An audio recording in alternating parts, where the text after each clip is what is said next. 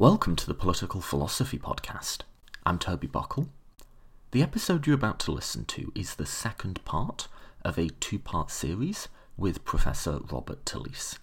In the first part, we talked about the theory of disagreement. What are we actually doing when we disagree politically? And in this part, we talk about the practice of disagreement in contemporary American politics and in recent American history. Before I get to that, though, an announcement. This is the hundredth episode of the podcast. Isn't that isn't that crazy?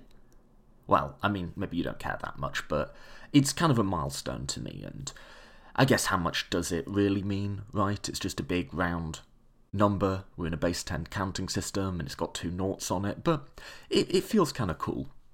You know, I started this, what, about two years ago now. Has to be a little over, I guess, if it's a hundred and we've been doing one a week. But I really never expected it to to catch on like like it has. I just did it for fun. It just seemed like something that was interesting to do, and I remember a couple of episodes in. Once when we had for the first time an episode got a hundred downloads, that felt like such a big deal to me that um, a hundred people had listened to my work, and it, it still does. Um, and now we're at a point where if I put a new episode up, it will pretty reliably get at least a thousand downloads in the first 12 to 24 hours that I put it up, and it'll build more over time. So that's just like amazing. So I figured I'd take just a few minutes to just do two things. One is to just do a big thank you to everyone who's been involved with this, and then the other is to sort of give you my thoughts on where the podcast's going in the future. So if you're not super interested in that, maybe skip ahead a few minutes if you're just here for the interview. But stay with me actually. Um, firstly, um, you know, no project or very few projects are something someone did truly alone. No man is an island and all that. But this has truly been a collaborative effort. Firstly, I've just had so many amazing guests come on and volunteer their time. I've got so much great feedback from uh, other academics, from just interested listeners, and so on. I've had people voluntarily sponsor the podcast so that it's not something I'm losing money on. And in fact, now we're getting to the point where if it continues to grow, I can, I don't even know, like make it an income stream, um, like actually start devoting more and more of my life to it. I don't think I want to do this full time, but, you know, maybe at some point I can sort of balance it out a bit differently. I, on top of that, want to thank everyone who's shared this podcast or recommended it to friends. Like almost all of our growth has been organic that way.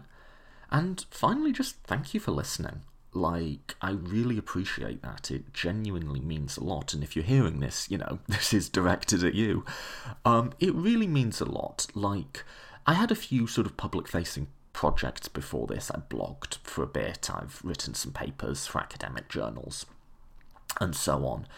And with all of them, I sort of felt like I was trying to meet something that the audience wanted. I was trying to, like, create the product that I thought would work, and it didn't, by and large. Whereas with this, I just thought I'm doing this for me. I'm creating the podcast I would want to listen to. And so the fact that when I, you know, stopped trying to sort of chase what I thought people want and just sort of produced the podcast that I would want to to have, um, that proving to be the most successful thing I've done is just incredibly validating. It makes me think, you know, maybe I'm not a complete idiot and that like I actually should trust myself a bit with like what I think is valuable and worth asking people to pay attention to. So, not to belabor this, but th- I am genuinely um, grateful and often quite humbled um, by how many of you have taken the time to um, listen to this, and it's been incredible, right? I know some people, uh, you know, probably this might be your first episode. Some people you've s- listened to a few, and some people have been with us almost from the beginning, which is crazy because if you think about it, the episodes are an hour minimum, and many of them go over that. Um, so we're probably looking at what what would you say, maybe 130 hours of content that we've created on this thing. Um, so it's like a proper body of work now. And not only have we explored lots of different ideas and perspectives and, you know, theories about the world, there sort of has been a cumulative body of work, and this is this is something I didn't intend to do. But I'd say over the course of this project, I've used the conversations I've had primarily to sort of just have the guests on and introduce you all to their ideas, but also as a sounding board for me to develop ideas of my own that I've then presented in some of these solo episodes and solo series. And, you know, I've put them out there. I've got emails and feedback from listeners. I've taken that in, I've thought about it, I've tried out various ideas and so on on um, on guests, and I've sort of developed two distinct and incompatible sort of moral and political theories of the world. And by the way, this is just an incredibly different and distinctive way of doing political theory. I'm incredibly grateful for having been able to to do it and saying it's different doesn't mean it's better than more traditional means. It just means that it's different.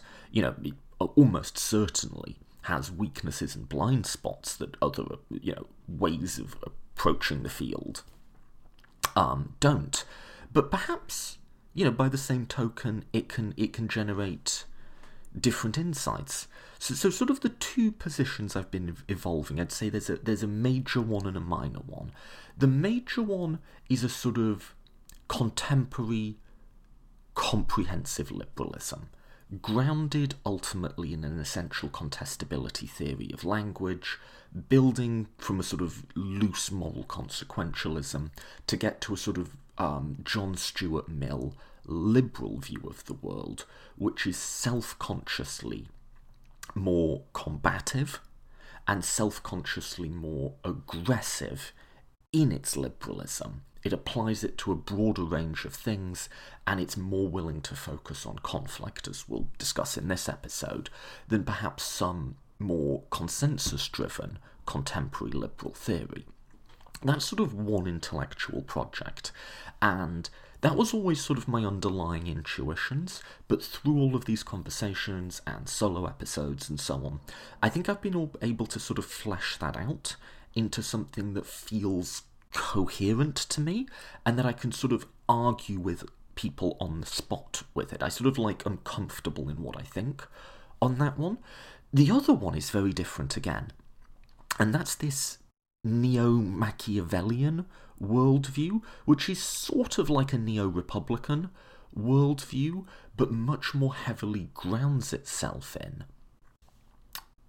not a sort of liberal individualism, not a, a sort of self interested, whatever view of human nature, but sort of difficult, painful emotions like shame and dark emotions like our desire to dominate others. And I kind of developed that as just like an intellectual toy.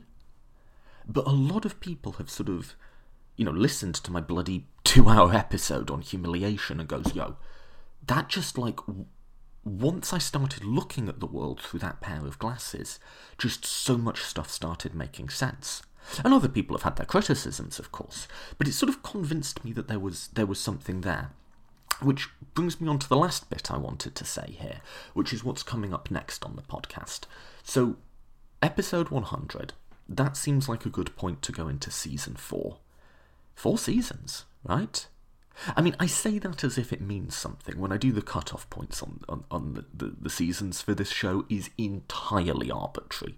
It's just like little cut-off points that make sense in my head, and it doesn't really mean anything. But whatever. Season 4, huzzah, we're, we're, we're on to that. And I think what I'm getting into the habit of doing is starting a new season um, with like one of my more extended solo series. So I finally got to the point where I've got it all written down. I've got all my sort of quotes and talking points and whatever mapped out because I've been hinting at a, a, new one coming for a while, and I'm going to start it next week. Um, and I finally got my title. I'm going to call it Ideologies of the Ancients. And it came from a project where I was looking at the particular ideologies that elites have held throughout history and I realised I had way too much. It was just too. I was trying to get too much in, so I cut it off and I looked specifically at what of elites in the ancient world, what values or categories or ideas or structures have they appealed to to justify their power, and so. I look primarily at first-hand sources, such as uh, uh, ones that are available, starting with the Assyrian Empire, which, if you haven't encountered this bit of history, I'm going to make you love it. Because, you know, Greeks and Romans we do a lot of, but I'm going to start with the Assyrian Empire and then work through to the early Roman Republic. And what I'm going to do, which I haven't seen done before, because there's there's a lot of content on the ancient world. There's a lot of podcasts that are essentially um, narrative histories of different parts of the, the you know, Romans, Greeks, whatever, right? And some of those are great, and I've listened to a lot of them in preparation for this. But I don't want to just add one more thing that's been done before, and frankly would probably have been done better than I'm going to do it. What I'm doing is I'm going to take modern tools of ideological analysis and look at the ancient sources and say, okay, here we have a royal proclamation from Ashurbanipal, King of Kings, Emperor of Assyria. Let's look at what he's saying through a Marxist interpretive framework. What does it look like then? Let's look at it through a modern essential contestability hermeneutic framework. What does it look like then? Let's take and, and, and, there's going to be a bunch of them that I bring in. And so as I go through my history, I'm going to be bringing in new frameworks and trying to argue that a lot of them are really plausible in their own right, and they sort of feel right once you wrap your head around it, but can produce completely different pictures of what's going on here and, and how human societies are organized and how they sustain themselves and how they change over time. Um, and this is intended to be, if I've already turned you off, what I'm trying to sell you on is for people who are kind of not that into ancient history. If, like, you know, I get it, it's cool, it's important, whatever, but, like, you are not particularly interested in learning about, you know, the, the, the, battle plan of Alexander the Great or whatever. That's just not your shtick. This is for you. I want to try and do ancient history as it hasn't been done, or I, I haven't seen it done before, and show you just how compelling and interesting it is, and how weird it is, and how unsettling it is, and how radically unknowable it is. And at the end of all that, I'm going to go back to us and try and argue that all of this conversation I've been having about, like, what would a Marxist say about Assyria? You know, what would a, a strong idealist say about ancient Macedonia? I'm going to show you how all of these conversations are just conversations about the world we live in today, that it's not actually about history, and then to come to some sort of, from the past, looking at the present, some sort of view of these two worldviews, shall we say, frameworks, the sort of liberal and the neo Machiavellian that I've been developing through these, you know, 130 hours of, of, of content that I've created on this podcast and show how someone like Machiavelli, how his worldview flowed out of a particular analysis of the ancient world, but also show how other worldviews might look looking at them from the past forward. So it's a hugely ambitious project. It's probably going to be a four or five parter. I've got the first two very clearly worked out, and then there's either going to be two or three more, probably punctuated by an, an, an interview or two, because these are big projects. It's like writing a book. Um, but yes, that's what's coming. This will be the last episode of season three, and I'm going to start season four with Ideologies of the Ancients, Part 1. So yeah, 100 episodes. I feel I feel pretty good about that. Um, I'm very grateful to all of the hundreds of people who've contributed to this in some way, who've made it happen. And yeah, that's a little preview of what I've been working on and what's coming up next. So tune in next week to catch that. And specifically, I've got an ask for you. Tune in next week if you're not a super ancient world person. That's not really your shtick, because I'm trying to create something that will sell you on it. Anyway, that was quite a long introduction. So let's get straight to this week's episode.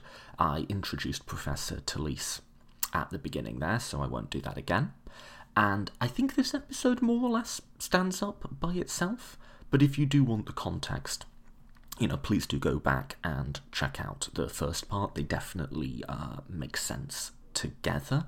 But you know, I'm I'm not telling you how to live your life if you don't care for context or you know you're happy to just jump in. Then terrific. Let's get started. So, without any further preamble, let's get straight to it. It is my absolute pleasure to bring you for the second time Professor Robert Talisse.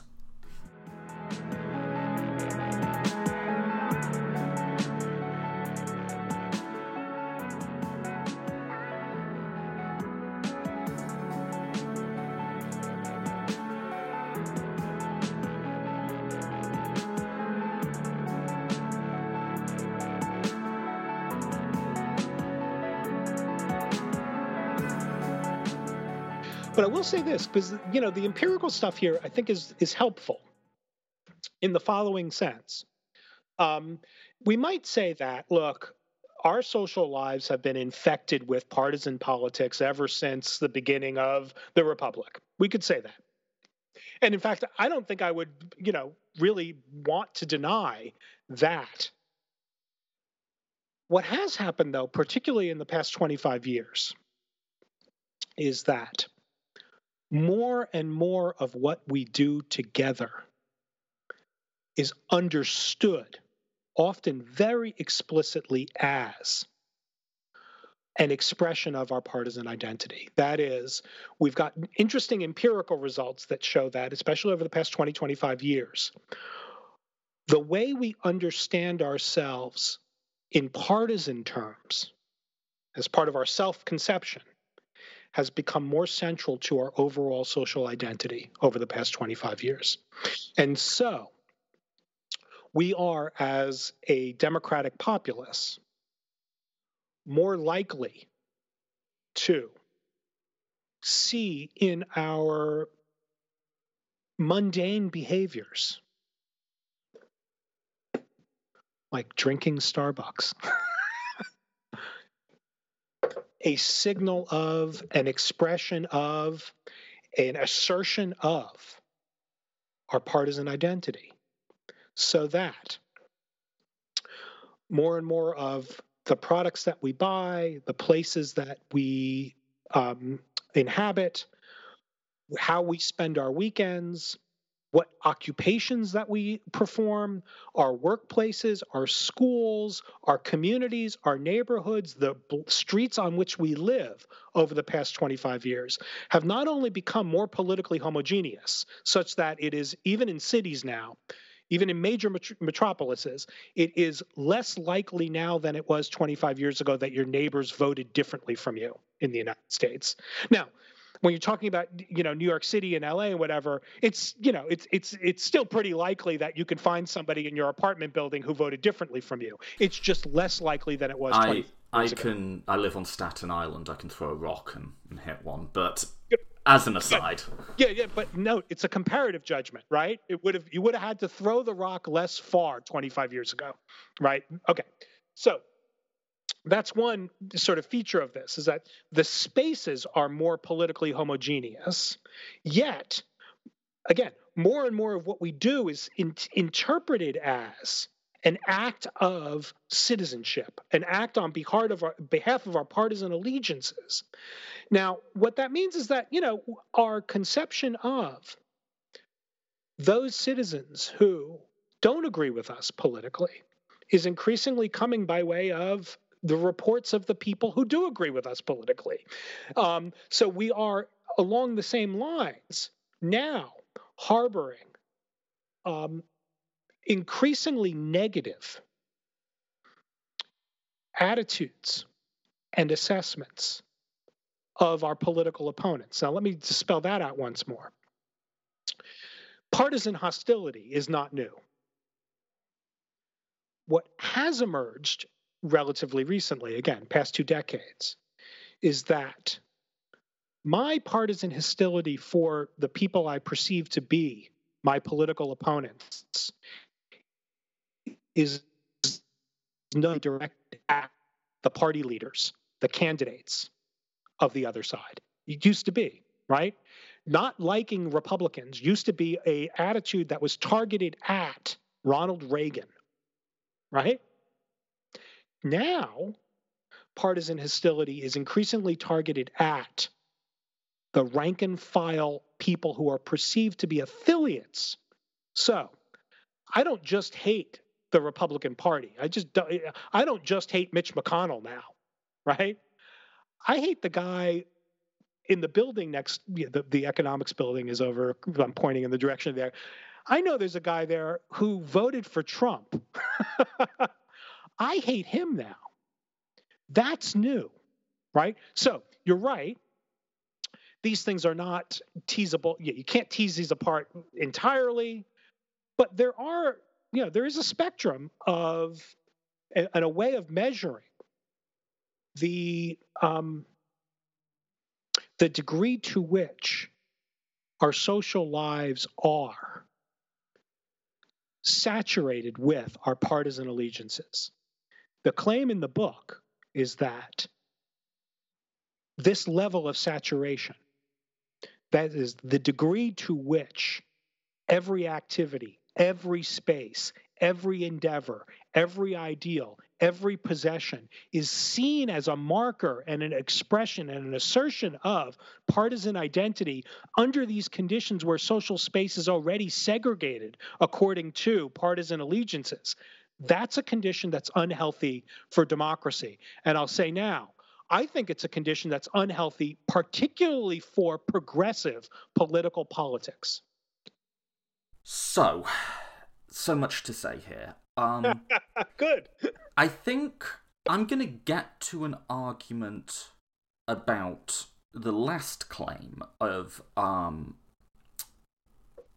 is this particularly good or bad for progressives? And I think my answer has a bit of a certain amount of nuance to it there, but let, let, let, let me work forward to that. I think the first thing to talk about when we talk about you, you put the time span of 25 years. Over the last 25 years, our partisanship politically and our partisanship just as persons towards the um, members of the other tribe has undoubtedly increased. There's just um, the the data for that's pretty overwhelming. Robust. Yeah, robust is a, is a more academic word. Sorry. um, I think though it's important to ask why because moral evaluation always occurs within the constraints of what's possible or of what's more possible and what's more practical.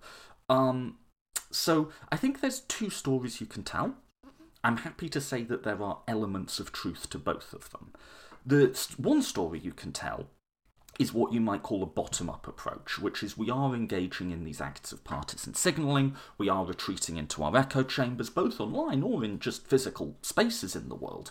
And as a result of uh, talking less across those divides, as well as uh, social media, media echo chambers, um, people feel more hostile towards each other, even if the actual disagreement on the issues hasn't changed, or if anything has somewhat moderated. That's a story you can tell. I think, to my mind, the more powerful story is structural, and the structural story.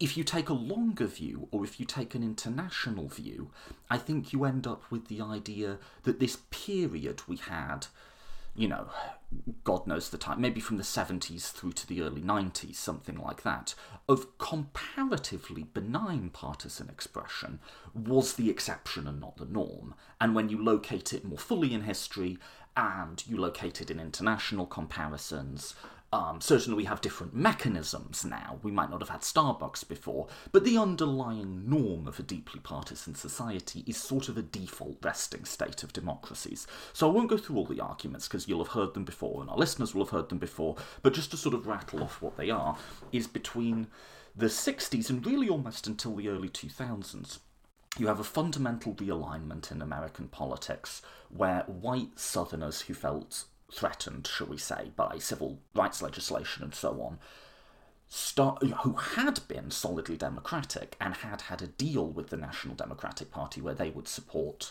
the New Deal and so on and allow, in exchange for being able to continue a form of one party authoritarianism within their own states that begins to get broken apart and starting with like Operation um, Dixie in the 60 elections, more and more overt appeals are made to them by the Republicans. But unlike most political realignments which take an election or two, this one drags on for a generation. And as a result, politicians on both sides kind of need to speak out both sides of their mouths. They need to say things like states' rights, which will appeal to a southerner, but also be coded enough that they won't be off putting to a Massachusetts, New England Republican, right? Everyone's familiar with that story. Yeah. I think what's less familiar is that it only just ended.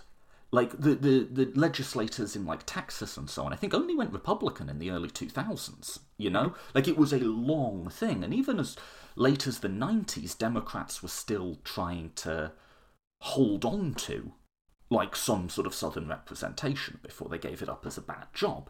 Now, conversely, on the other side, if the South went into the Republicans, minorities and any white people who are put off by racism self sorted.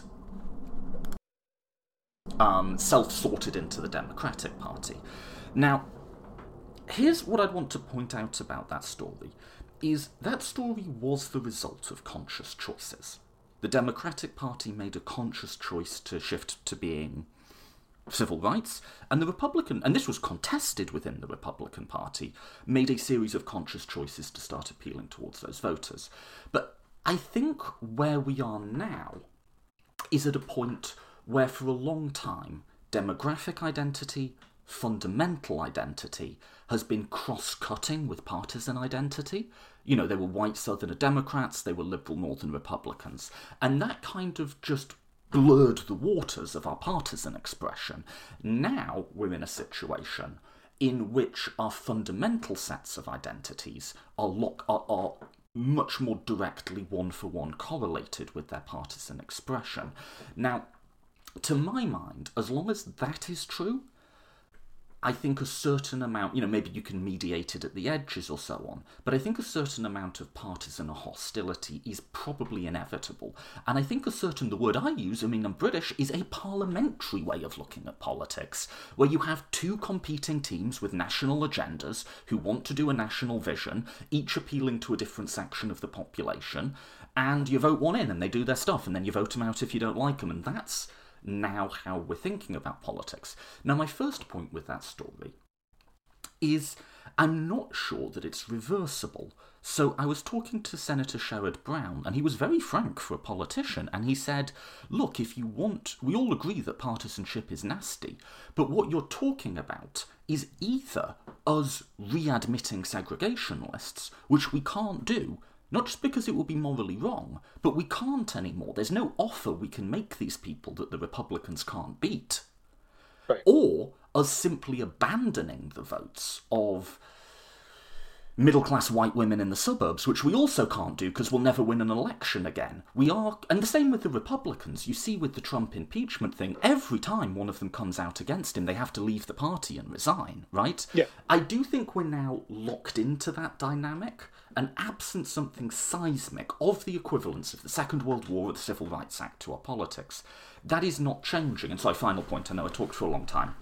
But that partisan place we found ourselves, that parliamentary place we found ourselves, is nothing new. And if I think about growing up in the UK, I grew up to working class, northern, socialisty types, and people who voted Conservative were bad people. That, but that was that was nothing new to our politics. It had always been the case. We always thought less of them for it.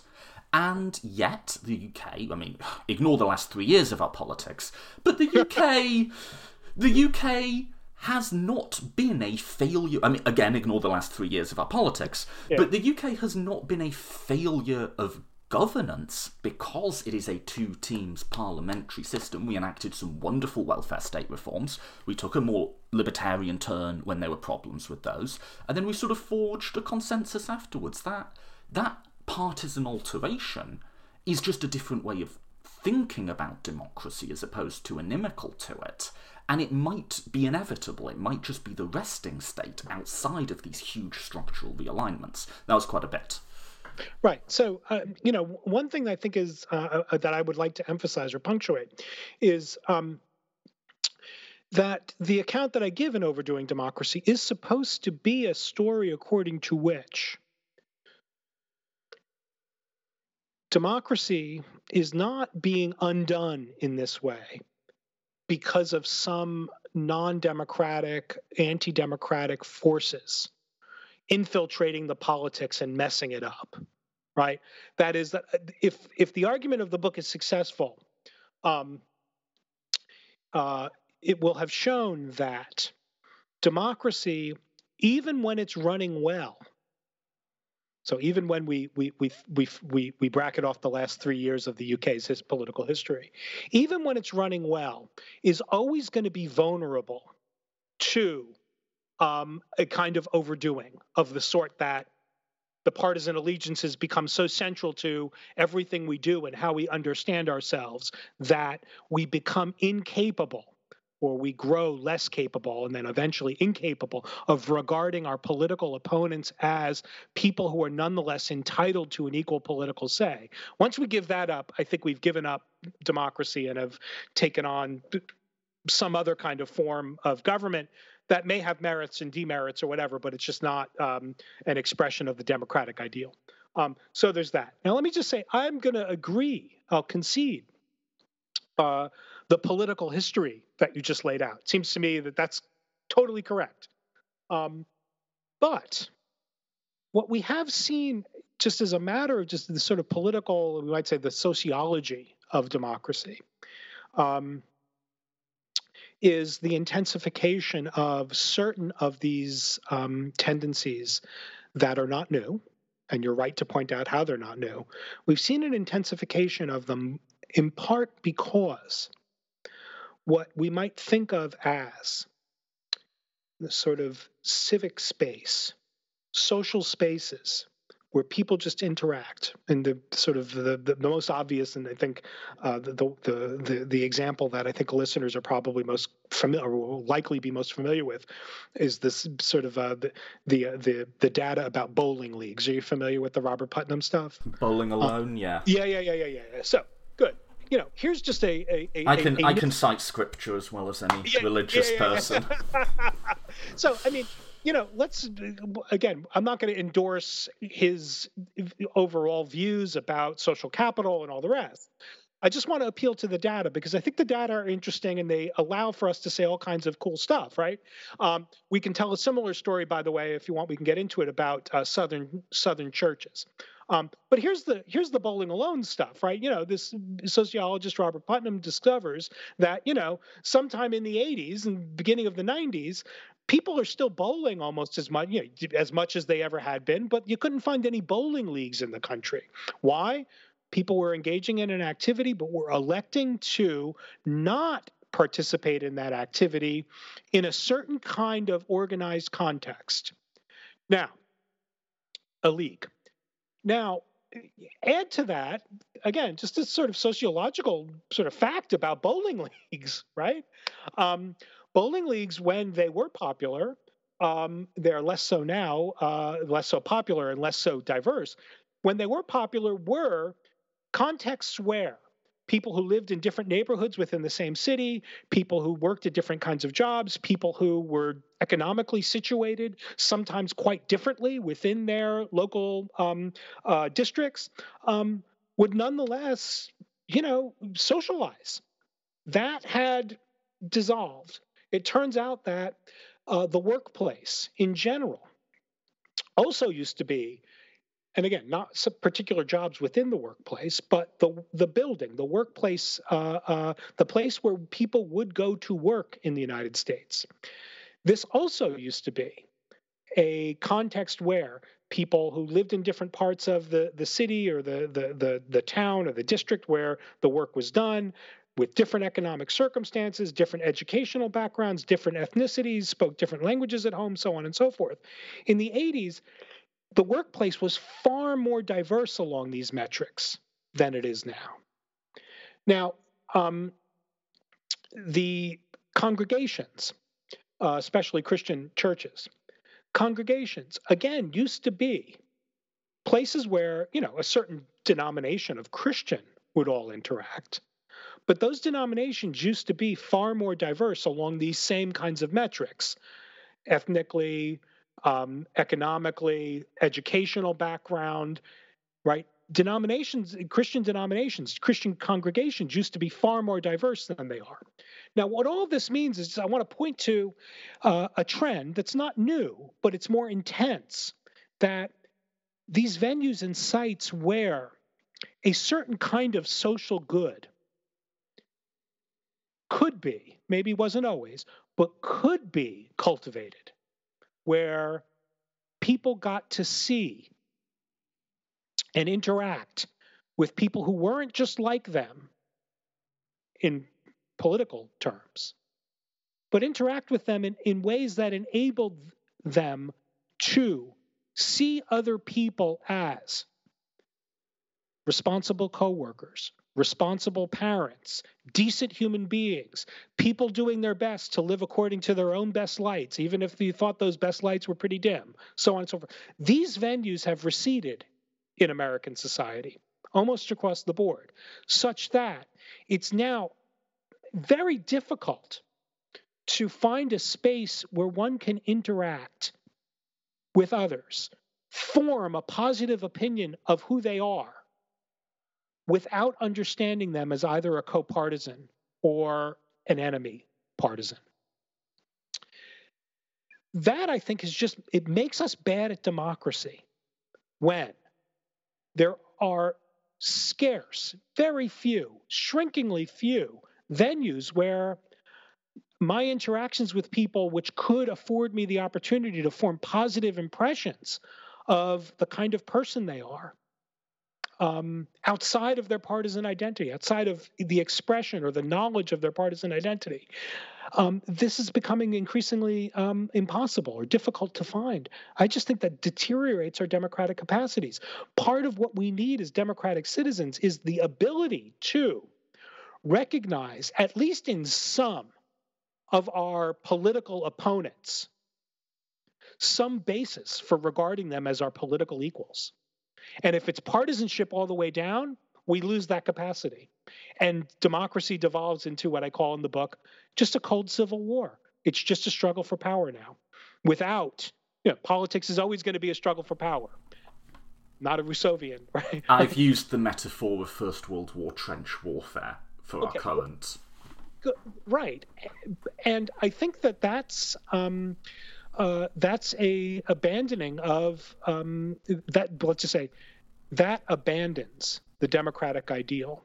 I take the democratic ideal to be fundamentally the ideal of the possibility of of decent self-government by social and political equals. Um, that is and i'm a, enough of a later rawlsian uh, to think that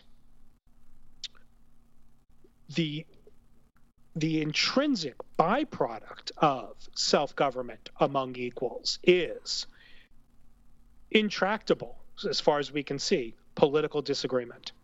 So i think that whatever a just democracy or a, a, a, a, a suitably just democratic order comes to i'm enough of a rawlsian to think that is not an order without severe political rifts and divisions. So uh, maybe this makes me an agonist Rawlsian. Right? I think that political I, division. I get lost among the distinctions about It's- various sorts of Rawlsians. Yeah, well, that's that's that's that's fine, and that's not a rabbit hole to go down. No. here or pretty much anywhere. But um, you know, so I think that uh, you know, a well-ordered democratic society is a society that is riven with severe and serious and deep disagreements, but nonetheless maintains the social conditions under which those disagreements can occur among people who are capable of recognizing each other's fundamental entitlement to an equal say. When we lose that, I think we've given up on democracy. And when citizenship becomes the center of everything we do together, we um, we erode the capacities that are required for us to maintain that civic posture. Okay, so um, I I do want to sort of pick up on this idea of um this sort of respecting others as deep down good people and as equal participants. Um, let me just quickly say a few words about the bowling alone thesis. Um, Okay. So accepting it as true, and it's think I last read that book in a while ago. Um, But just accepting it as true that there has been a decline in civic associations, I think I can say sure, and that that's a bad thing both in and of itself, and it has bad consequences. I think I'd want to encapsulate it as a, a, in in a in a different narrative in which that is not the most fundamental part or the most fundamental cause of that narrative. So I would say something. Well, firstly, by the way, you know, philosophers back to Locke and Hobbes, civil society is a thing, right? Mm-hmm. And there are goods that come from civil society that aren't necessarily deliverable by government. So we might say we think unions are a good thing and you can have laws that protect them, but you also need people who want to join unions and feel a sense of solidarity with them. And that is something our civil society will have to produce, and it is a judgment on our civil society that it often does not produce That's right. those sorts of things, right? Good. Um, now, with that said, in talking about the decline of civil society, I'd mark it to two trends within our politics, starting with let's set the clock at the early mid 70s, something like that. Um, one is just um, a, a rising inequality, and in particular, a, a decoupling of um, rising productivity from rising earnings, and there's a number of different vectors of that inequality. It's not just the rich grow richer; it's there's a big generational component. So, my generation, millennials, hold nine percent of the national wealth. When boomers were our same age, they held thirty-five percent of Right. the national wealth, and they now hold like seventy percent. Right? It's true. Yeah. Um, so so th- there's a number of complicated ways, which I won't go into all the details of which, in which we've become radically more unequal during that time um, in a number of intersecting ways with other variables. And I think what's also happened during that time is it's become um, uh, a, a much greater extent, our society has been marked by inequalities in power and status, which have occurred with and interlinked with, but not wholly reducible to, inequality. So it's not just that more is held in the hands of the few, it's that more and more people work for a big corporation or a monopoly provider or so on. More and more people are in relations of domination, as a Republican would put it, where the power relation is not just asymmetric but vertical.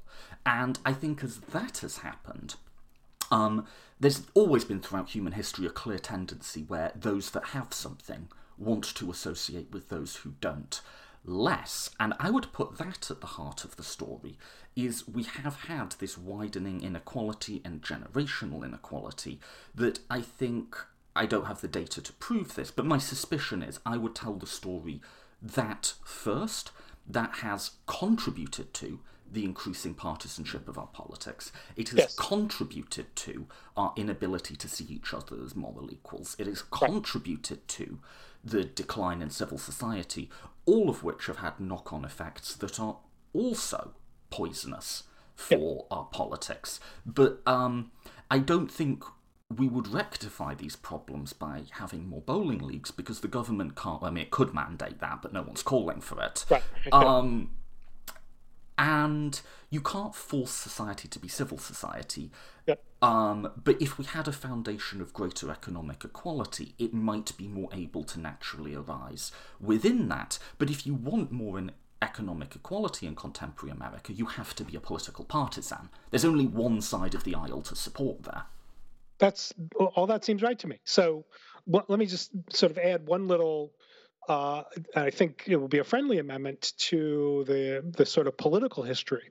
Um, you know, remember, I, I guess I'm uh, I'm old enough to remember that when in the '80s we got Reaganomics um, and the the trickle down theory by which certain kinds of um, deviations from what look like uh, acceptable egalitarian principles were given justification we can argue about whether the justification was always cynical or not. That's a different kind of question. But the official justification in the 80s from Reagan and from the Republicans at the time we were giving tra- tax breaks already to the people who were richest was a was a moral justification. This was supposed to provide the economic conditions under which the people at the bottom were going to do better right? Sort of a rising tide is going to raise all the boats, and the way you rise the tide is by creating the incentives at the top. That was a moral argument. Now, it might have been deployed cynically by many people who were touting it, by all of them, who knows? That's a different kind of argument. But at least it was a moral argument that I think, perhaps due to naivete, maybe not, a lot of people in the country accepted okay this is a this is a theory about the levers. This is a theory about the mechanisms of the kind of economy that we have such that the way to get the result that we want is not to invest in the people who are doing least well. It's to invest, uh, it seems counterintuitive, it's to invest in the people who are doing best. So that they can create the conditions under which the people who are doing less well can, uh, can, uh, uh um, uh, can do better. Now, again, I'm, I tend to think that was always a cynical argument, but it was rhetorically powerful because at the time it was deployed with success, there was in the country more of a moral sense that the people who are at the bottom are not blameworthy for that. Now, what we see as the 80s progress and as the trickle down policies don't quite work as the people who seem to be asserting them, but is this other kind of narrative that associated um, economic disadvantage with unworthiness, lack of merit, and irresponsibility, right? Now, that's another kind of moral argument. It's the people at the bottom, it's their own damn fault that they're at the bottom. So screw them. You know, they can be productive members of society anytime they want to, but instead they're trying to be parasites and free riders and freeloaders and all the rest. So the hell with them. Now, I want to say that that narrative, the people who are economically disadvantaged are blameworthy for their disadvantage that narrative can be plausible only if there is a highly depleted um, arena of the kind uh, of the highly depleted civic society, civil society. That is, when the people at the bottom are actually strangers, it's far easier for somebody to promote a particularly unflattering, demeaning conception of them to middle, in this case, economically middle America, and have it stick. And so, what I would want to say is that yes, the story of the growing economic uh, injustice in the country has to be part of our account of how democracy is failing. But I would insist that part of the story about how those economic inequalities, the deepening injustice, has seemed to be okay with so many of us has to do with the phenomena I'm interested in theorizing, at least in this book, which is yeah, I don't know poor people anymore. They don't live in my block. I don't see them at my church. I don't have to work with them. What are they? They're different from me. So it's far easier far easier for me to think that there's something disreputable, something unmeritorious about them that explains their social disadvantage than it would be if I had, as I had in previous decades, had more social contact with them. So again, the partisan segregation, uh, the the segregation where we're we're more and more unlikely to have to actually interact with people who aren't just like us, both politically and that includes economically, I think is part of the story of how we got here.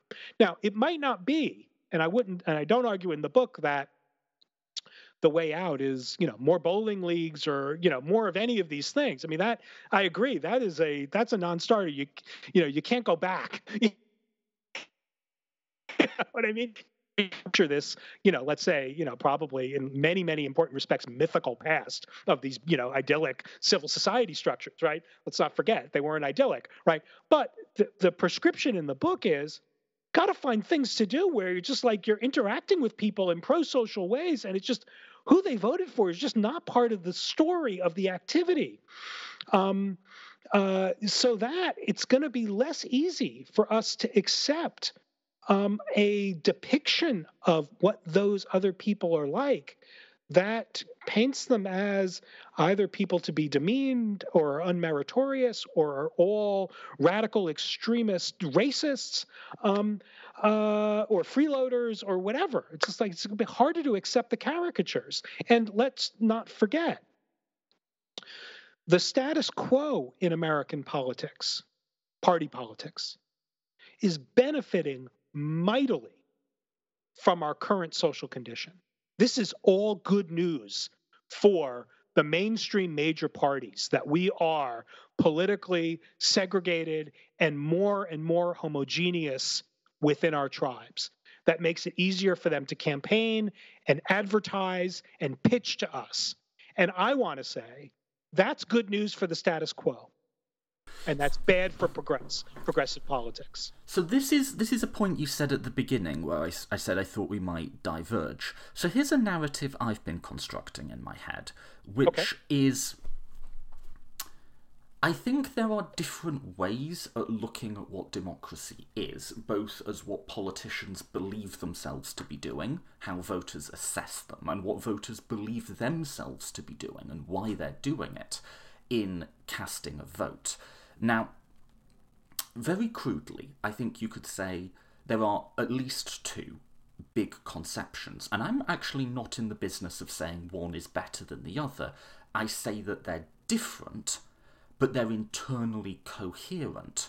And one of the reasons our politics is so crazy right now is that it has assumptions from both of them pulling together in okay. a way that reinforces both the status quo and chaos, quite frankly, on the political level.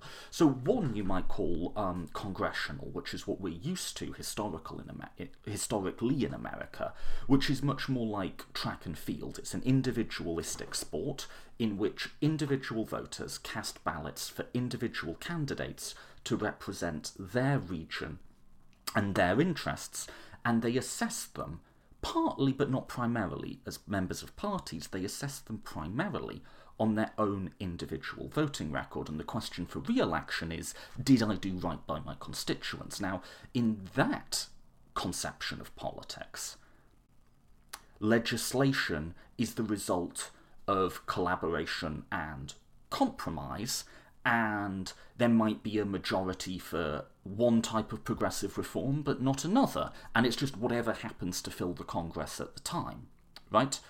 Um, there's an assumption that votes on the other side are gettable, that people are incentivized primarily to represent their district, um, and that coalitions, that wrangling, and let's be honest, a certain degree of open corruption. You know, you vote for this thing and we'll build a new factory in your Yeah, district dirty hands. Yeah.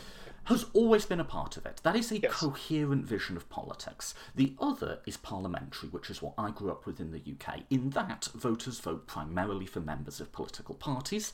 They don't vote for individuals. They don't vote for people to represent regions. They vote for national governing agendas. And they hold politicians accountable to delivering those national governing agendas, and as such, for politicians, the incentive and the expectation is, excepting in very weird circumstances, that you nine times out of ten vote with the party. And indeed, the parties have very strong mechanisms for ensuring that conformity. Now, I think when I set up that dichotomy, a lot of Americans go, well, how do we get back? It seems like we're drifting more into parliamentary. How do we get back into congressional? And my answer is maybe we don't.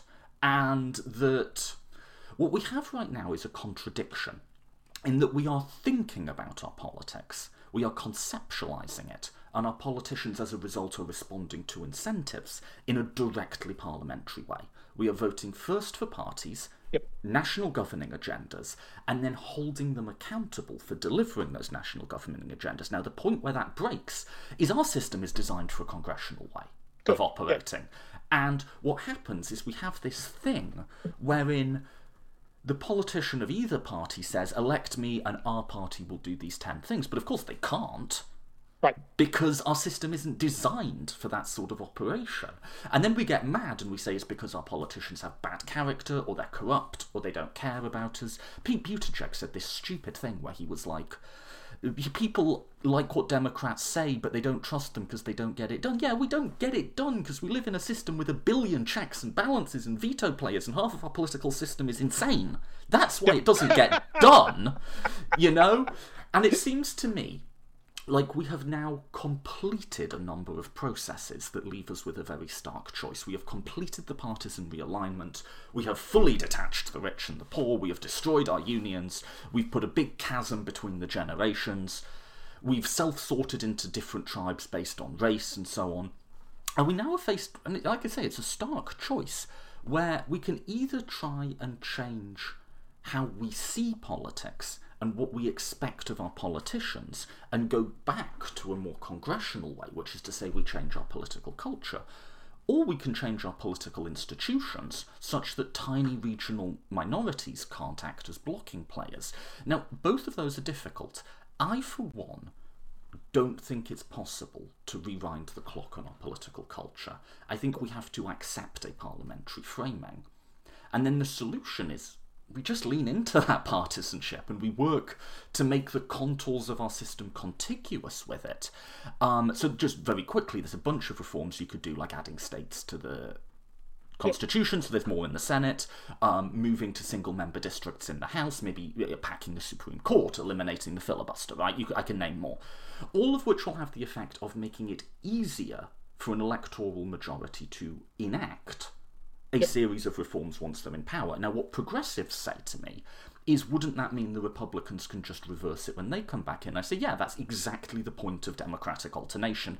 But if you're a progressive and you believe in your ideas, you believe that they'll work better for people and that they'll have more sticking power. And you do see that.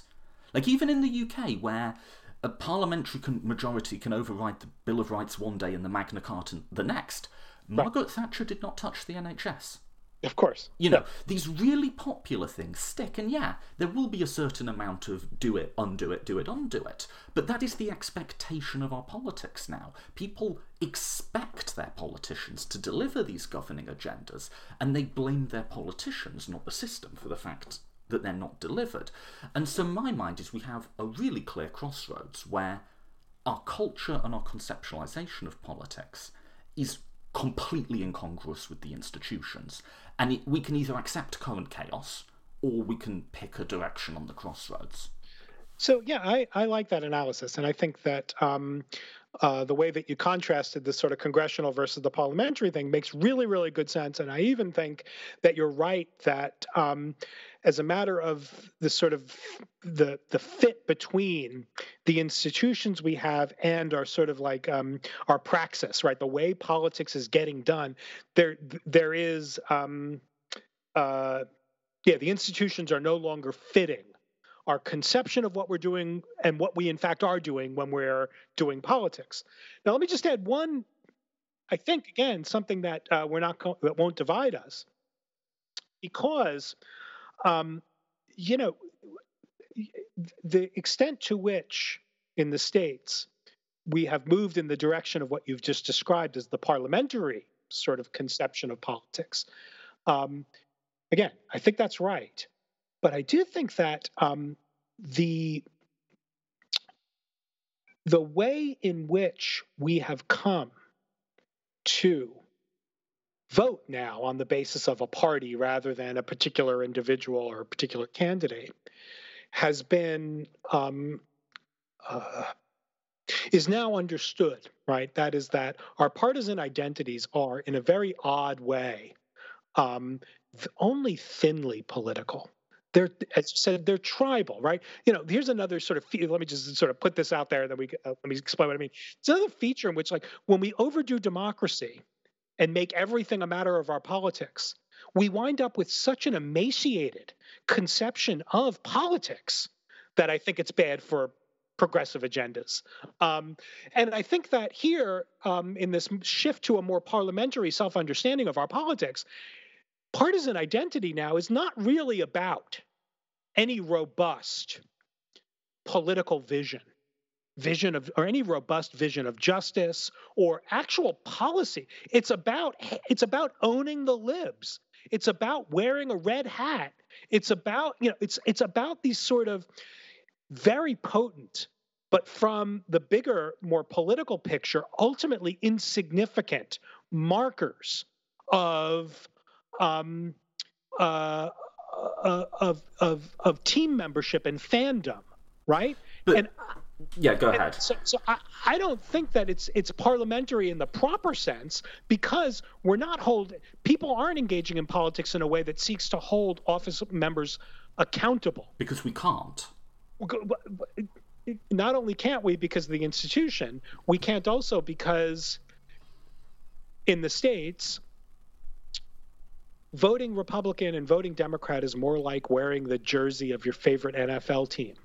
It's becoming increasingly a matter of rooting for a team, regardless of any of the actual material proposals that they've put on the table. It's a matter of just affirming your identity. I I wear the hat and I drive the truck and I live in the uh, in a non-urban area and I vote this way and that's all part of who I am and that's constructed as a matter of our social identity in a way that's quite independent of anything having to do with actual rubber, rubber meets the road policy decisions that affect the material conditions of people living in the country. But but can I make two points to that though? Yeah. Is is yeah. the first is our institutions, or more precisely the mismatch of our praxis and our institutions, is sort of closing that door to us. And you can say it's not really about policy, but but part of the parliamentary conception is that you get a term in office. You can look at the whole term and say did we like what they did?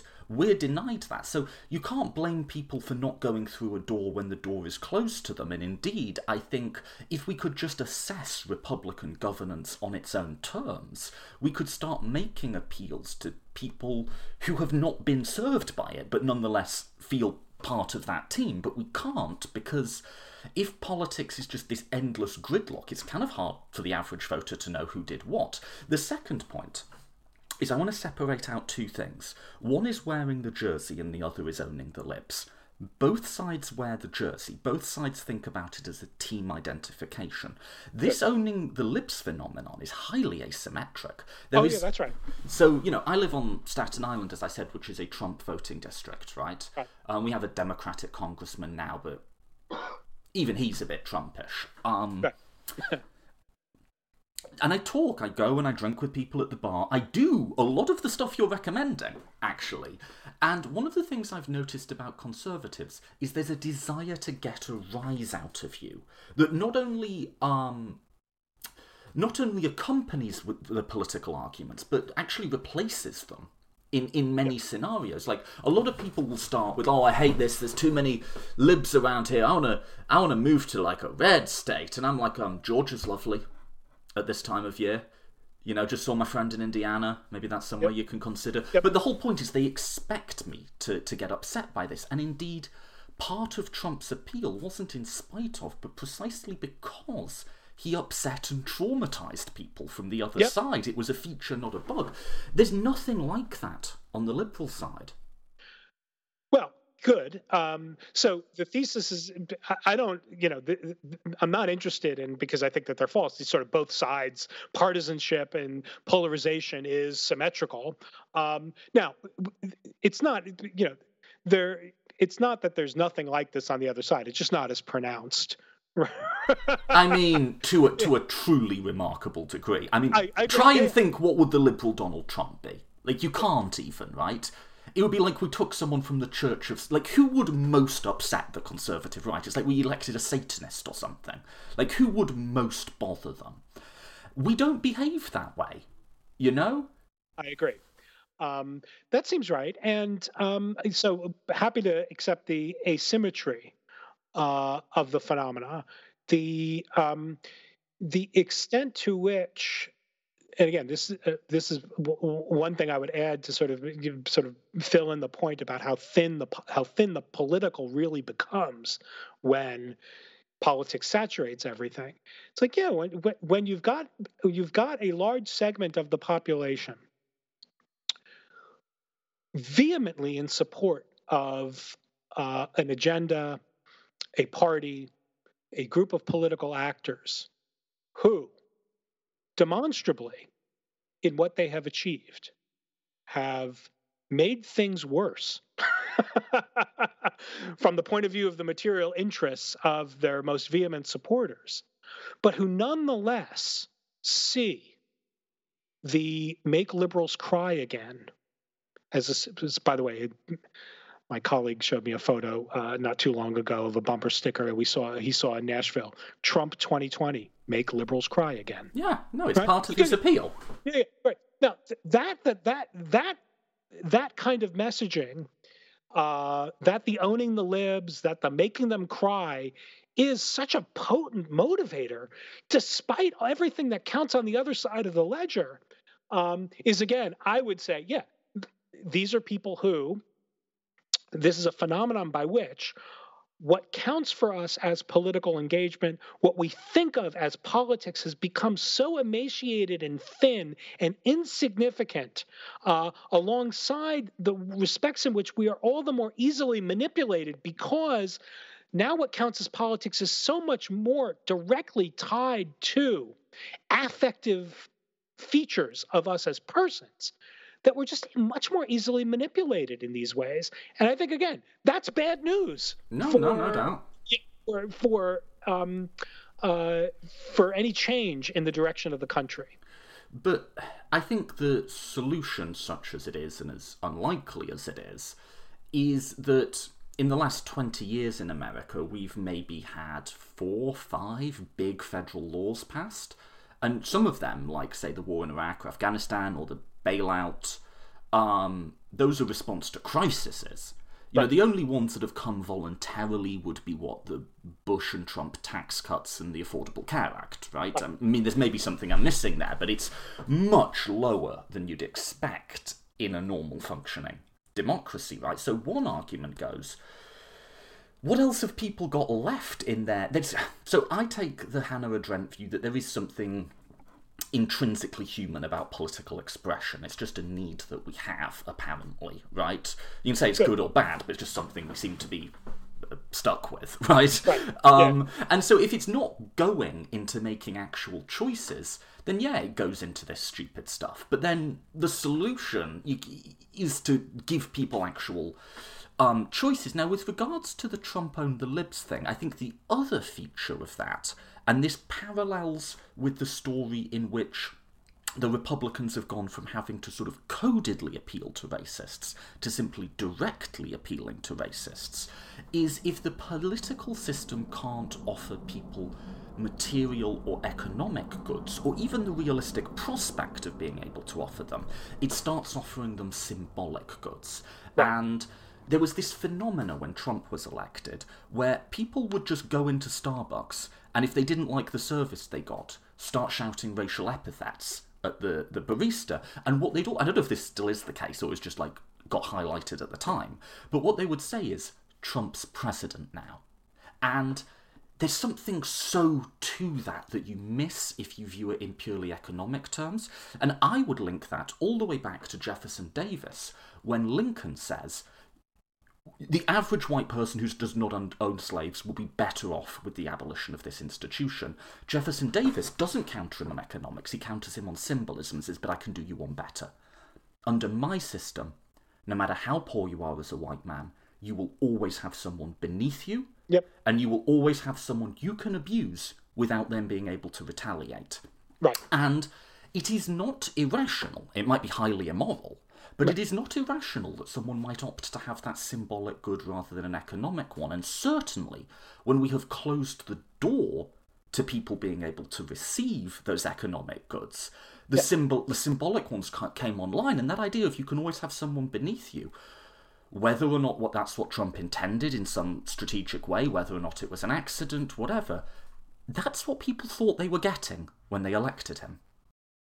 That's I... what they felt they were restoring um, in a way that has no analog on the other side. Um, and that that's it, you know. And I think that is it. And it's not just a matter of um, trusting each other more. It is a part of people desire those sorts of symbolic goods. Sure. Um, so that all strikes me as correct. But let me again. So um, the the analysis in the book is not intended uh, to supplant or to replace and um, take the place of um, real democratic engagement uh, on behalf of more economic justice, more transparency in government, right? So all of the the phenomena that go into uh, a, an apt description of the ways in which the country is doing badly at, at democracy, um, I'll take all that on board. Uh, so, you know, remember the message is not don't overdo democracy because after all it's all small it's all small potatoes and there aren't real challenges and you know chill out because it's all it's all going to be okay that's not the message of the book the message of the book is that given the precise contours of the full panoply of ways in which we're failing at democracy. Um, the tendency is going to be to fight at every moment with everything you've got for what you perceive to be justice. And if you're right about what justice is, there's a second thought that has to be had if you're right that justice can be achieved only by way of conditions and and uh, activities and um, uh, projects that sustain democracy, all of that political activity has to be engaged against the backdrop of something else. Because if we don't engage it against that other backdrop, we're going to be far less likely to succeed at achieving our political ends. That's the argument of the book. So I'll take on, right? Uh, the inequality is, un, you know, money in politics is unacceptable. Inequality, the level of inequality is unacceptable. The um, uh, the way in which our uh, police forces across this country have become paramilitary organizations, yeah, unacceptable. The mass incarceration is unacceptable. Right, I I will go down the list and you know condemn as uh, inconsistent with justice. You know, a, a whole list of what we take uh, in this country is just sort of um, uh, uh, par for the course normalcy. Uh, par for the course normalcy in America now is deeply troubled from the point of view of justice um, and needs to be changed. The argument of the book is that just like the person, um, you know, working on, uh, you know, becoming a concert pianist or trying to run a marathon, it's like you're not going to be as effective in your political action if that's all and everything that you ever do. You're going to, in some way, obstruct and dilute your activity unless it's engaged against the backdrop of social conditions where other goods that are not tied to your partisan identity can also be cultivated and can flourish. So let's separate out two claims, the first of which we're going to agree on, the second of which maybe we'll both disagree with, but let's see. Okay. Um, the first is we require, for a litany of eclectic reasons, uh, a, a partisan victory in this country of the left over the right, and that that is morally urgent. Now, in pursuing that, it might be that as a question of strategy, you will be more effective in pursuing that if you don't pursue it to the exclusion of all other things. So you, you, you would be a better pianist if you do things other than play the piano, say. Um, yeah, no, I'm, I'm sure that could be true on some level. There's another claim, though, which I think I would want to make, which is that civil, let's just call it civil society institutions and a sort of um, respect for persons and so on um, can't exactly be mandated by government, but government can create the conditions where it comes about. And I don't think government will be able to create the conditions in which it comes about, absent a sort of total partisan victory of the kind that I would hope for, although I think is quite unlikely. Um, so that, so I I uh, I agree with both of those claims. Okay. Uh, in the but let me just let me tweak the second one just a little bit. Um, so here's here's the thought. Um, uh, you know, some months ago, not too long ago, a couple months ago, I was um, asked. Uh, I was contacted by some um, journalist in Hong Kong. Was asked to do an interview, which I agreed to do. Um, to my knowledge, this interview has never come out anywhere. As months ago, it never appeared. It was for a magazine that was a cultural magazine, but they were going to do a um, a section in their their issue about the protests. Now, I don't know, but I suspect that the interviewer um, contacted me because he saw the title of the book and figured that I would be um, able to give a pro mainland argument. Uh, and I think he was very disappointed uh, when, um, you know, I didn't. When I said, look, my book is about, you know, how to hold on to a democracy once you've got it. The issue about what's permissible to do when you're trying to build one and secure one and found one, these are different kinds of issues. So I'm on the side of the protesters. Yeah, Hong Kong should be given democratic autonomy, and that's the end of it. Um, now, one thing that did come out uh, in that discussion that I thought was very helpful, um, and I don't know what the political um, I don't know what the political sort of valences of the interviewer, uh, in fact, were. But one thing that the interviewer said to me, which I thought was was was very very sharp, and um, uh, uh, the interview, which I'm sad didn't come out because we had a nice exchange about this. He said, "But but look, conditions in Hong Kong are such that the people who are most deeply impacted negatively by the protesters are not the people who are in the corridors of power in the mainland." They're ultimately the neighbors and the shopkeepers and the people who, if the protesters get what they want, are eventually going to have to reestablish functioning democratic relations with. And the extent of these protests is damaging the opportunities or damaging the possibility, I think he said, of eventually having a democracy with other Hong Kongers because the scars are going to be too deep. You've got businesses, families, property, things are being destroyed in the name of this perhaps worthy social ideal, he said, that are ultimately going to destroy the opportunity to create normal or normalized democratic relations with, you know, within Hong Kong.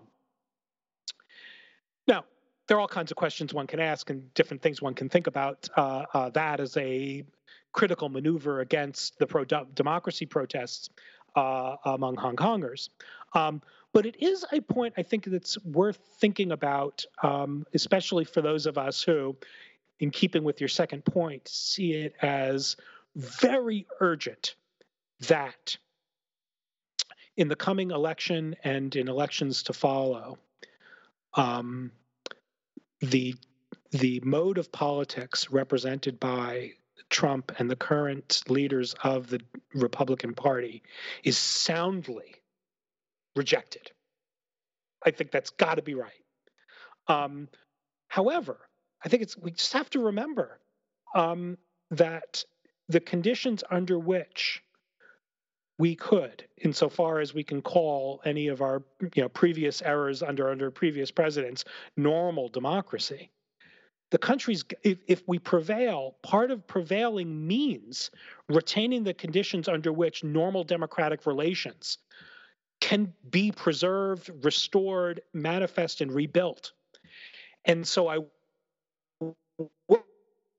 worry if given the urgency and given the stakes that we liberal progressives see are in play in the current election a salt the earth win because everything's at stake policy and mode of politicking is going to leave us in a condition where our victory is going to make normal democracy moving forward unachievable and that we're going to play an unwitting part in establishing as the new normal for our democracy uh, more of this World War One trench uh, uh, um, warfare, where it's going to be expected that um, uh, there will be legal investigations. There are going to be uh, um, ongoing criminal maneuvers against political opposition. There are going to be show trials. I'm worried that. Um, but no uh, one on the left is talking about doing any of that stuff. No, no, no, no. No one on the left is talking about that. But everyone on the right is saying that that's what the left is doing. Right. But. But that's because the right requires to keep its minority coalition, and I stress minority, in a case of heightened fear, in a case of heightened right. racial fear, in a case of heightened religious fear. Christians yep. are going to be oppressed in this country, whatever. They're yep. coming for you, right? But like, what I want to note is how little that correlates with the reality of the case. No one is coming for them. Now.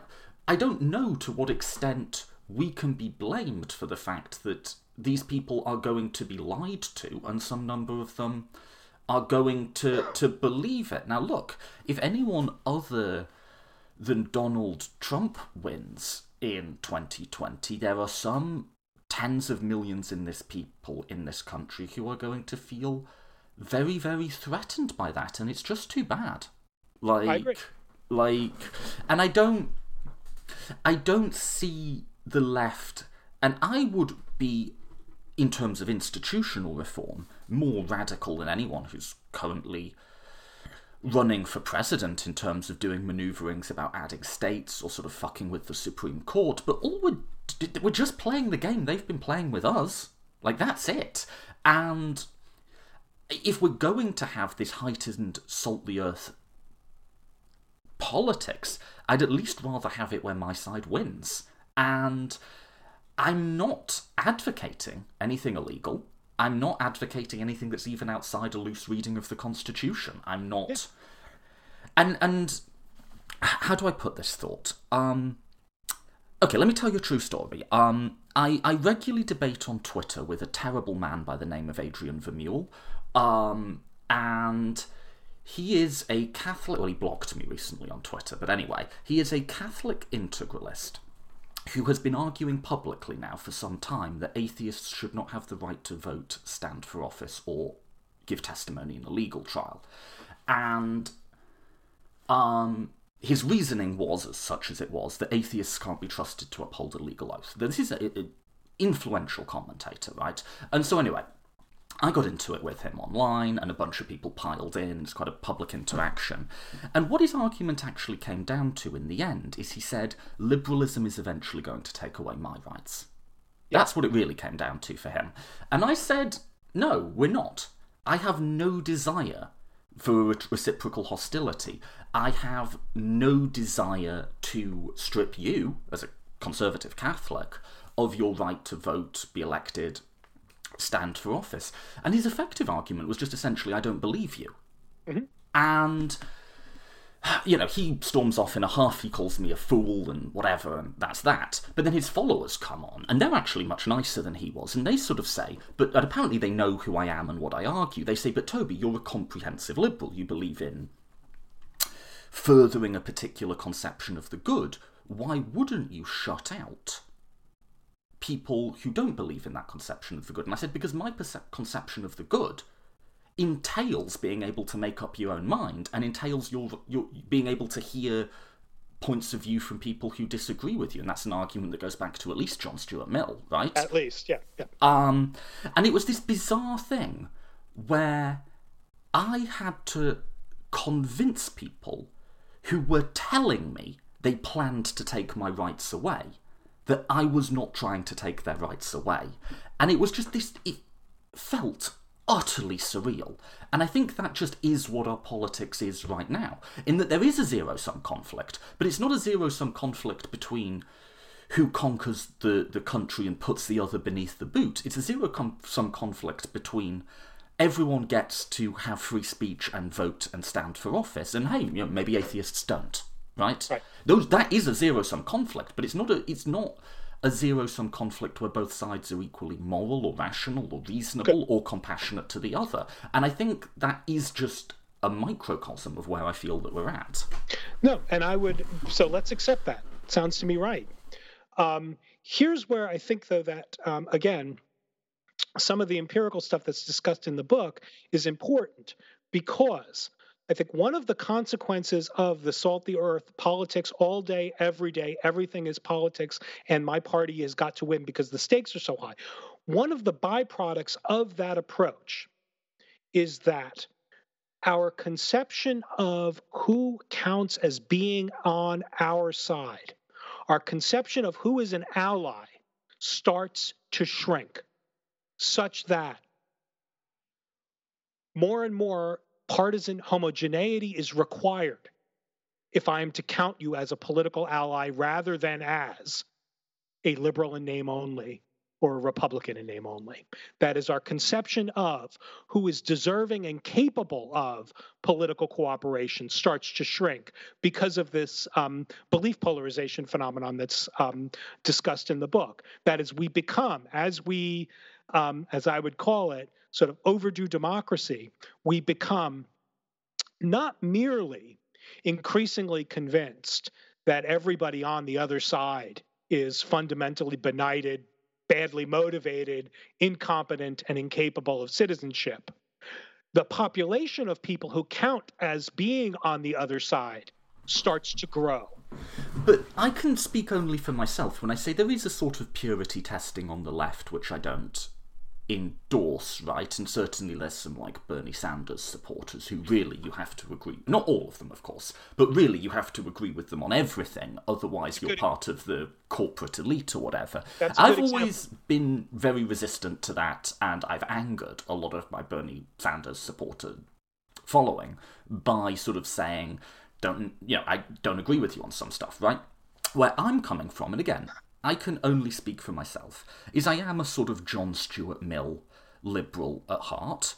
I do sort of believe because it promotes an innate human good in a sort of fairly minimal set of basic liberal protections, or if you want to put it in a Rawlsian way, there should, I believe in quite a tight overlapping consensus. You get to vote, free speech, political participation, that's that sort of thing, right? When I talk about the fact that I recognise that I have ideological enemies. I'm just talking about accepting people at their word when they tell me what they plan to do. And that, unfortunately, isn't just the current leadership of the Republican Party. It is people like Adrian Vermeule, whose public position is that atheists shouldn't have political rights.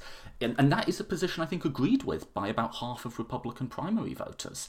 It is people who basically want to do everything they can to stop black people voting, or those votes to have any meaningful impact. Um, it's not that, like, we have a liberal consensus and both sides need to play nice with it. It is, it is, I think, increasingly a matter of the liberal consensus, be it your overarching consensus or my Millite version, but even that quite thin set of rights is a partisan issue and I don't, I no longer feel the need to pretend around that fact or play nice with it. Yeah, and so I, I'm not, I wouldn't require that one plays nice with any of the, uh, uh, anything of this kind. Um, and again, the idea that we need to do uh, the need, the idea that we need to put politics in its place is not a less demanding ideal; it's a more demanding ideal. It says there's something in addition that you have to do. Right? It's not stop doing so much politics and you know do this other stuff instead. It's yeah you've you've you've got to you've got to fulfill your duty as a citizen while also doing this other stuff. So it's it's it's adding to your to-do list rather than um, uh, uh, uh, uh taking away from it. Um, now again I, you know, I'm just I'm pushing back on the sort of not the addition bit, but the sort of narrative about Hong Kong about like, do we just rule the wasteland? Um, and maybe that's just the choice we have. We either rule or we be ruled um, in that wasteland. Yeah, and I think that if we um, if that is in fact where we're at, and I think that's an empirical question, right? Whether yes, we are yes. in fact in World War One style trench warfare if we are, that and so if we are, then democracy has already been abandoned sufficiently, and so now we are in a kind of um, uh, parademocratic um, uh, uh, civil war of some degree of heat or coldness, depending on how you see it. now, and and I'm willing. But by the way, the book is not. Um, the book is not optimistic in this regard, right? I'm willing to say and do say in the book, it's like if we've already if if democratic capacities have already deteriorated to a certain point where we're just incapable of seeing the people who really are our political opponents, right? The the people who are the real active, potent opposition as our political equals. Um, and if there's good reason for us to not regard them as our political equals, then we're no longer operating in a democracy. And the account here is really just an exercise in democratic theory. Because I think that even if the descriptive side of the book doesn't match our actual rubber meets the road condition in the United States, the analysis offered in the book does um, make visible to us in a way I don't think um, political theorists have yet done a standing vulnerability even of well functioning democratic orders are going to face this problem. The question of whether the United States counts as such an order is a different kind of question, and uh, I'm not entirely optimistic about, about that. I mean, maybe we don't. And one one thing I just throw out there is is the asymmetry of regarding people as enemies. Because if by regarding as enemies you mean you dislike them, then sure, right? But if by regarding as enemies you believe that in some deep sense they oughtn't to have the right or ability to participate, or even that they oughtn't be participating. I just don't. That is highly asymmetric. So go to, to yep. the exchange I talked about. if I had total power, I would not take away the rights that they are telling me they would take away in my case.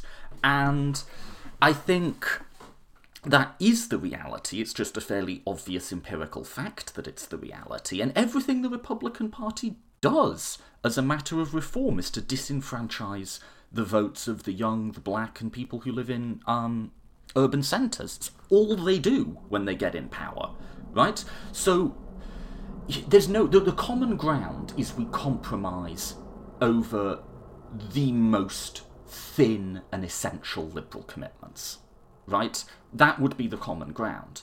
And then if we can't compromise over that, the solution is we win or we lose. And that seems to me then that the task of our political theory is then how do we make sense of that reality? And I've, I've outlined some ways. I think you need to let democracy start delivering democratic outcomes again. Um, but I don't see that like coming back online. And I've heard this worry before about like ruling. This is the Queen of the Ashes. This is Game of Thrones, right? Anyway, um, but this idea that are we just going to rule a wasteland? And I don't know. I just think that the the negative goods of acrimony and division, um, um, and like not regarding people as your friends anymore, while very real, are less than what we stand, are considerably less than what we stand to lose if we do lose, and they're also less than what we stand to gain. I would sacrifice those things for us tackling global warming. I would sacrifice those things for more equality. Um, and at any rate, they're, they're not attainable because for them to be attainable, there would have to be some sort of reciprocal exchange from the other side. I'm quite um, strong on this, by the way. Sorry. No, no, no. This and um, if the if what we're characterizing here as the other side is I'm not deny I'm not posing this because I'm meaning to deny it. I'm posing this because I think it's an interesting empirical question that is um, difficult. Uh, I find difficult to know what the right answer is. Um, but if if it is true that what is on the other side of roughly um, Democratic Democratic Party voting, left leaning, progressive, liberal, uh, Democratic um, partisanship.